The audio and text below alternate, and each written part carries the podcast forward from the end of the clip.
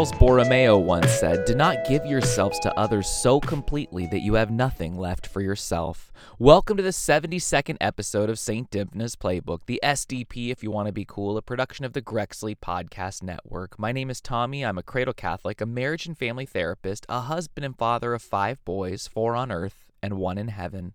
Love you, Luke. And I'm here to fill the void of Catholic conversations about mental health because I want everyone to remember that you have to take care of yourself and your own mental and emotional well being in order to have the strength to help others. We like to kick it off around here with a quick refresh of our notifications. It's time for St. Dymphna's Mentions.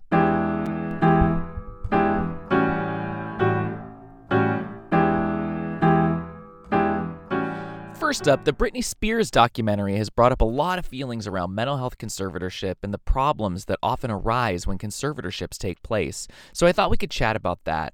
It's well known that Britney was placed on a conservatorship in 2008 after experiencing a mental health related crisis, and her father remains her conservator at least through this year. Let's start with what a conservatorship actually is. Here in California, a conservatorship is the legal term used for a situation when one adult, the conservator, takes on the responsibility for overseeing the comprehensive medical and mental treatment for another adult, a conservatee, who has a serious mental illness. Individuals might be placed on a conservatorship after a lengthier psychiatric hospitalization, and it's temporary, meant to be reviewed over and over until the individual is deemed to be able to be released from the conservatorship, meaning that they're in a place where they're able to make their own decisions about about their mental health treatment. Interestingly, Britney Spears' mother has shared that she believes Britney's mental health struggles from 2008 were related to postpartum depression, which most likely would not be a reason for her to continue to be in a conservatorship so many years later. Combine that with a life of being constantly followed and criticized by the media, and you've got a very difficult world for a young person to navigate. None of us can possibly say if Britney should be on a conservatorship right now or not, but I think it's important for all of us to realize that conservatorships do serve a real purpose for helping individuals with severe mental illness get the help they need when they're unable to make those choices for themselves and not making those choices would lead to dire consequences. While at the same time, we can recognize that the system is not always good at moving people through the process in an efficient or effective manner. These situations deserve to be reviewed repeatedly to ensure that mental health care is given in the least restrictive manner possible. On to the next topic. The New York Times is covering the deepening depression that is coming along with more COVID lockdowns across Europe. With curfews, closures, and lockdowns in European countries set to drag into spring or even the summer, mental health professionals are growing increasingly alarmed about the deteriorating mental state of young people who they say have been among the most badly affected by a world with a foreshortened sense of the future.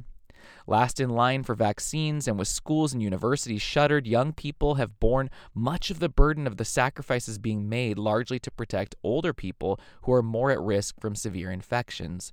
But the resilience of youth may be overestimated, mental health professionals say. In Italy and in the Netherlands, some youth psychiatric wards have filled to record capacity. In France, where the pandemic's toll on mental health has made headlines, professionals have urged the authorities to consider reopening schools to fight loneliness. And in Britain, some therapists say that they have counseled patients to break lockdown guidelines just to cope.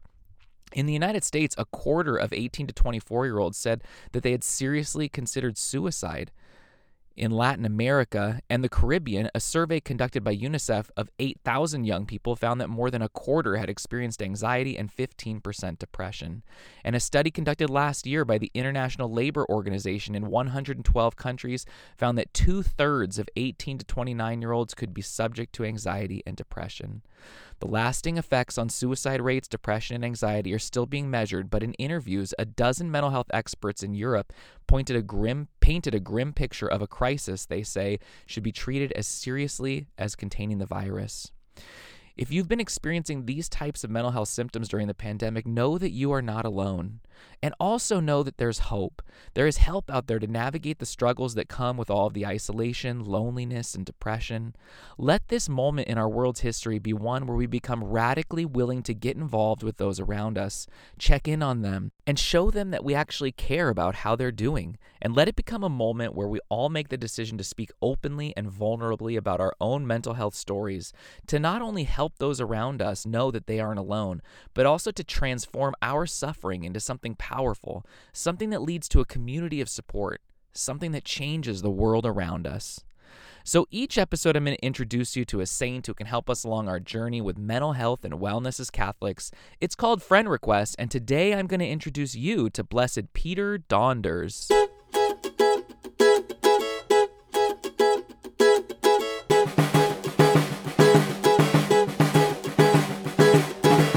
Born in 1809 in the Netherlands, Peter was the oldest of two children, and his desire to become a priest from a very young age was strong, but he wasn't able to attend school for very long because of his parents' financial situation.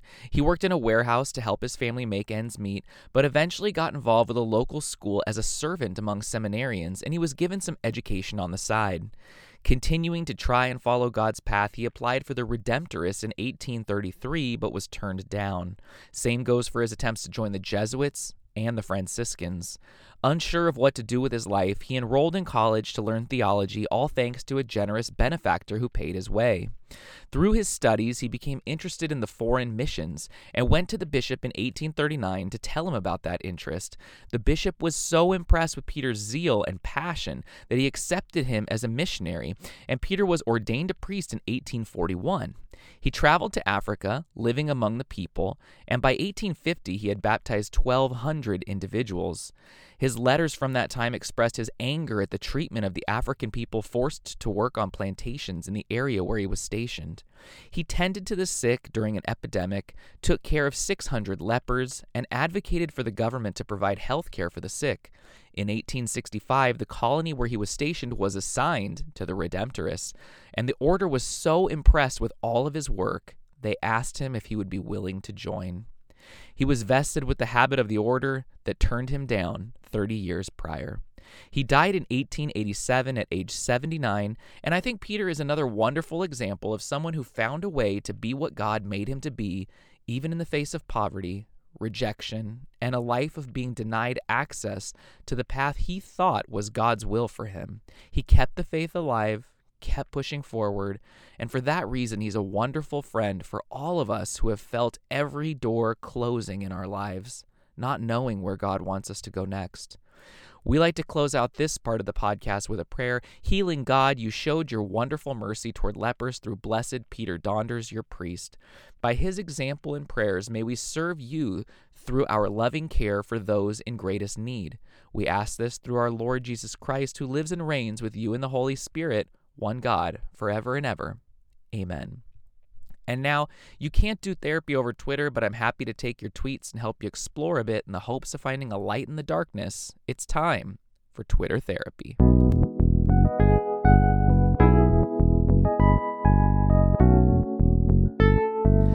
Elizabeth starts us off. I was in therapy trying to deal with my experience with infertility, and after a year of therapy and three years of trying to conceive, I got pregnant, thanks be to God. So I stopped attending therapy, and now I'm concerned about my disposition to postpartum depression. Do you have any advice for pregnant women who might want to get ahead of any potential PPD concerns? Let's all start by joining in prayer for Elizabeth, in thanksgiving for the conception of her baby and to give her and her family strength as they prepare emotionally for what lies ahead. Our Father, who art in heaven, hallowed be thy name. Thy kingdom come, thy will be done, on earth as it is in heaven. Give us this day our daily bread, and forgive us our trespasses as we forgive those who trespass against us. And lead us not into temptation, but deliver us from evil. Amen.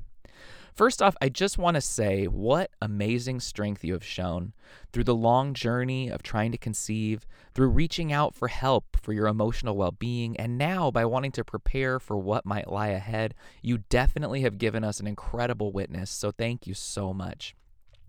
Preparing for the possibility of postpartum depression is so very important, especially for those who have experienced depression or anxiety or other mental health symptoms in the past. And as we've discussed before, our entire healthcare system is so woefully unprepared to help moms with their mental health during and after pregnancy, so getting ready ahead of time is crucial. With that in mind, a real quick first step Prepare those around you to be supportive of your emotional and mental health needs ahead of time. Get your partner, other family members, and close friends on board with the idea that you might need their help, might need them to advocate on your behalf to get the help you need if PPD becomes a part of your journey. Make, make a list of people who can help you, people you can text who will drop everything to come over and just sit with you without having to be told what to do. I might also suggest considering getting back into therapy. It can be really helpful to have this place to unload and process the thoughts that are sure to come up as a new parent. We have to realize that PPD impacts up to 20% of mothers, and the thoughts that PPD drives through our brains, specifically that we aren't good enough, that we aren't able to take care of our children, are things that can that we can prepare for by coming up with a plan through therapy before they come on. Since you've experienced depression in the past, this opportunity you have may be a good time to make a list of warning signs, a list of things that came up in the past that your family and close friends may want to be on the lookout for. Avoiding social outings, not taking care of yourself in terms of hygiene or eating, too much or too little sleep, whatever the symptoms were that helped you realize you needed help in the past, they should be written down somewhere to help you be able to recognize them as soon as they pop up in the future. And last, make a promise to yourself that you will get help if things start to pop up in the future. I like this little mantra from pipandgrow.com. I, Elizabeth, am a strong and capable person. I am also about to embark on a physically rigorous, emotionally difficult journey.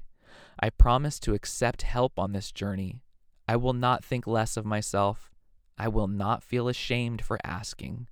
I am worthy of receiving help from the people who love me. All right, know that we're praying for you. At civil underscore Philip is up next. I suffered some traumatic events in the summer of 2019, which awoke a long season of anxiety and depression. Unfortunately, I engaged in means of self harm during the peak of that season. Thankfully, I'm no longer within that mental space and have been recovering with the help of therapy, medication, community, and prayer. However, I now find that I have the disposition to considering self harm as an option when I'm feeling bad uh, from simple daily tasks such as replying late to an email or missing somebody's texts. It saddens me that I know uh, that I consider this as an option in the most mundane of situations, and I'm confused to why this is now my mental vo- in my mental vocabulary of dealing with difficult situations. Why does self harm become something difficult to forget as an option once it is chosen? And what are ways to cope with that ingrained tendency and not feel worse that you are unwillfully considering to do that? Please join me in praying for Philip for peace in his heart and for everyone working through self harm, that positive coping skills may come along that provide a safe alternative for getting through the anxiety and hopelessness that darkens our days. Hail Mary, full of grace, the Lord is with thee. Blessed art thou among women, and blessed is the fruit of thy womb, Jesus. Holy Mary, Mother of God, pray for us sinners now and at the hour of our death. Amen. Let's start by taking a moment to pat you on the back and send some praise your way for the incredibly positive steps you've taken in terms of your mental and emotional well being. Breaking free from the habit of self harm as a coping skill can be incredibly difficult, and I just want to recognize how awesome your progress has been. At the same time, it's important to recognize how frustrating it can be for those thoughts to still bounce around in our minds, for the idea of going back to that coping skill to make us frustrated and feel like maybe we haven't really come as far as we thought. I want to first assure you that having the thought of self harm, of having the idea pop into your mind, even in connection to the most mundane tasks, is not the same as engaging in the behavior. So while it still hurts to have the thought come up, please know that it doesn't discount the progress that you've made. It's important to remember that the coping skills we engage in that are successful at relieving our anxiety, even temporarily, really have an impact on us. It almost teaches our brain that this is the preferred coping skill moving forward. We found relief from our pain, and we want to remember that for the next time we're in pain. This can be true of drinking when we're depressed or stressed out, engaging in self harm when we're feeling anxious or empty inside, or even going for a walk out in nature to fight away sadness and isolation. When coping skills help us find relief, our brain holds on to them. And when we're back in those difficult situations, our brain trots them out and says, Remember how this worked before? Why not try it again? Unfortunately, this is true for healthy and unhealthy coping skills. As to how to battle these thoughts, we'll turn to the Anxiety and Depression Association of America. Label these thoughts as intrusive thoughts. Remind yourself that these thoughts are automatic and not up to you. Accept and allow the thoughts into your mind. Don't try to push them away. Float and practice allowing time to pass. Remember that less is more. Pause. Give yourself time. There's no urgency. Expect the thoughts to come back again and continue whatever you were doing prior to the intrusive thought while allowing the anxiety to be present. Now, here's some things you should try not to do. Try not to engage with the thoughts in any way, push the thoughts out of your mind, or try to figure out what your thoughts mean, or check to see if it's working to get rid of the thoughts it's just important to remember that when intrusive thoughts pop into our mind, which happens to all of us, the best thing to do is to label them as intrusive thoughts and just move on with our life. If we engage in them and try and fight them and try and battle them or prove them wrong, it can actually give the thoughts power. It shows that they're worth having to fight, which makes them come back again and again and again. It's also important to really focus on learning some healthy coping mechanisms that we can go to when we're stressed or anxious to help replace the unhealthy ones. It's a lot harder to stop doing or thinking about a certain behavior without something to replace it in times of stress. Hang in there and know that we're praying for you. Anonymous wraps us up. I've been reading a book that talks about soul ties from prior relationships and how we have to be rid of these to carry forth our sexuality in a healthy marriage. Is this something you can speak to? It seems there's a lot of contradictory info between the psychology of sexuality and the church. Some of what I've been reading and thinking about in particular in regards to our sexuality is normal, yet this seems to me to justify lust. Where is the balance while keeping true to our faith and not berating ourselves constantly. I come from a bit of a wild college experience and found that I still am bothered by my former behavior back then, also during my drinking days, but have confessed it and still can't seem to let it go. It's a, is a totally pure mind something I'm only going to get on the other side of this life. Let's join together in prayer for Anonymous and for everyone else working through trying to find freedom from a past that continues to haunt us. Remember, O most gracious Virgin Mary, that never was it known that anyone who fled to thy protection, implored thy help, or sought thine intercession was left unaided. Inspired by this confidence, I fly unto thee, O Virgin of Virgins, my Mother. To thee do I come, before thee I stand, sinful and sorrowful. O Mother of the Word incarnate, despise not my petitions, but in thy mercy hear and answer me. Amen. First off, I haven't heard of soul ties. I looked it up, and uh, this is what it's defined as a linkage in the soul realm between two people. It links their souls together, which can bring forth both beneficial results or negative results. In all honesty, this sounds like some damaged chastity talk kind of stuff to me. Are there things that we carry with us from past relationships into new relationships? Absolutely. Everything that has happened to us in our lives shapes us into the person that we are in this present moment. Do we have to somehow get rid of these connections before we move forward in our lives? I mean, it's good to work through things, but the idea that there's some kind of tie between our souls seems like a bit of a stretch. I think it's always a great idea to get involved in taking care of our mental and emotional health as we move into new relationships. Even going to therapy to get ourselves better able to move beyond our past is a great idea. But we all come into relationships as broken individuals. This is the basic human condition. And even with all of that baggage, we are still worthy of love, still worthy of being treated right, and still worthy of a relationship that helps us become the person we were meant to be and we're still able to give love. It's interesting that you asked about the balance between keeping true to our faith and not berating ourselves because this is something I've thought about. Probably all of us have, but I had this thought what if being true to our faith is refraining from berating ourselves and beating ourselves up? Jesus loves us no matter what we've done, no matter who we are. And part of moving forward in our faith journey may be working to see ourselves as he sees us and loving ourselves in spite of all of our baggage. It's important to remember that God wants to make us saints, not some idealized version of us with a perfect heart and a pure mind, but the real us, the broken us, the us that makes mistakes and can't let them go, even though we've brought them to confession. That's the person He wants to make a saint. You're right that we won't have a pure mind until we reach the other side, but it's also important to remember that the thoughts and memories that pop into our minds typically do so without our consent, which is one reason why they bother us so much. And because of that, it's not sinful. It doesn't mean that we're an impure person or that we're not moving forward in a better life guided by Christ and His church.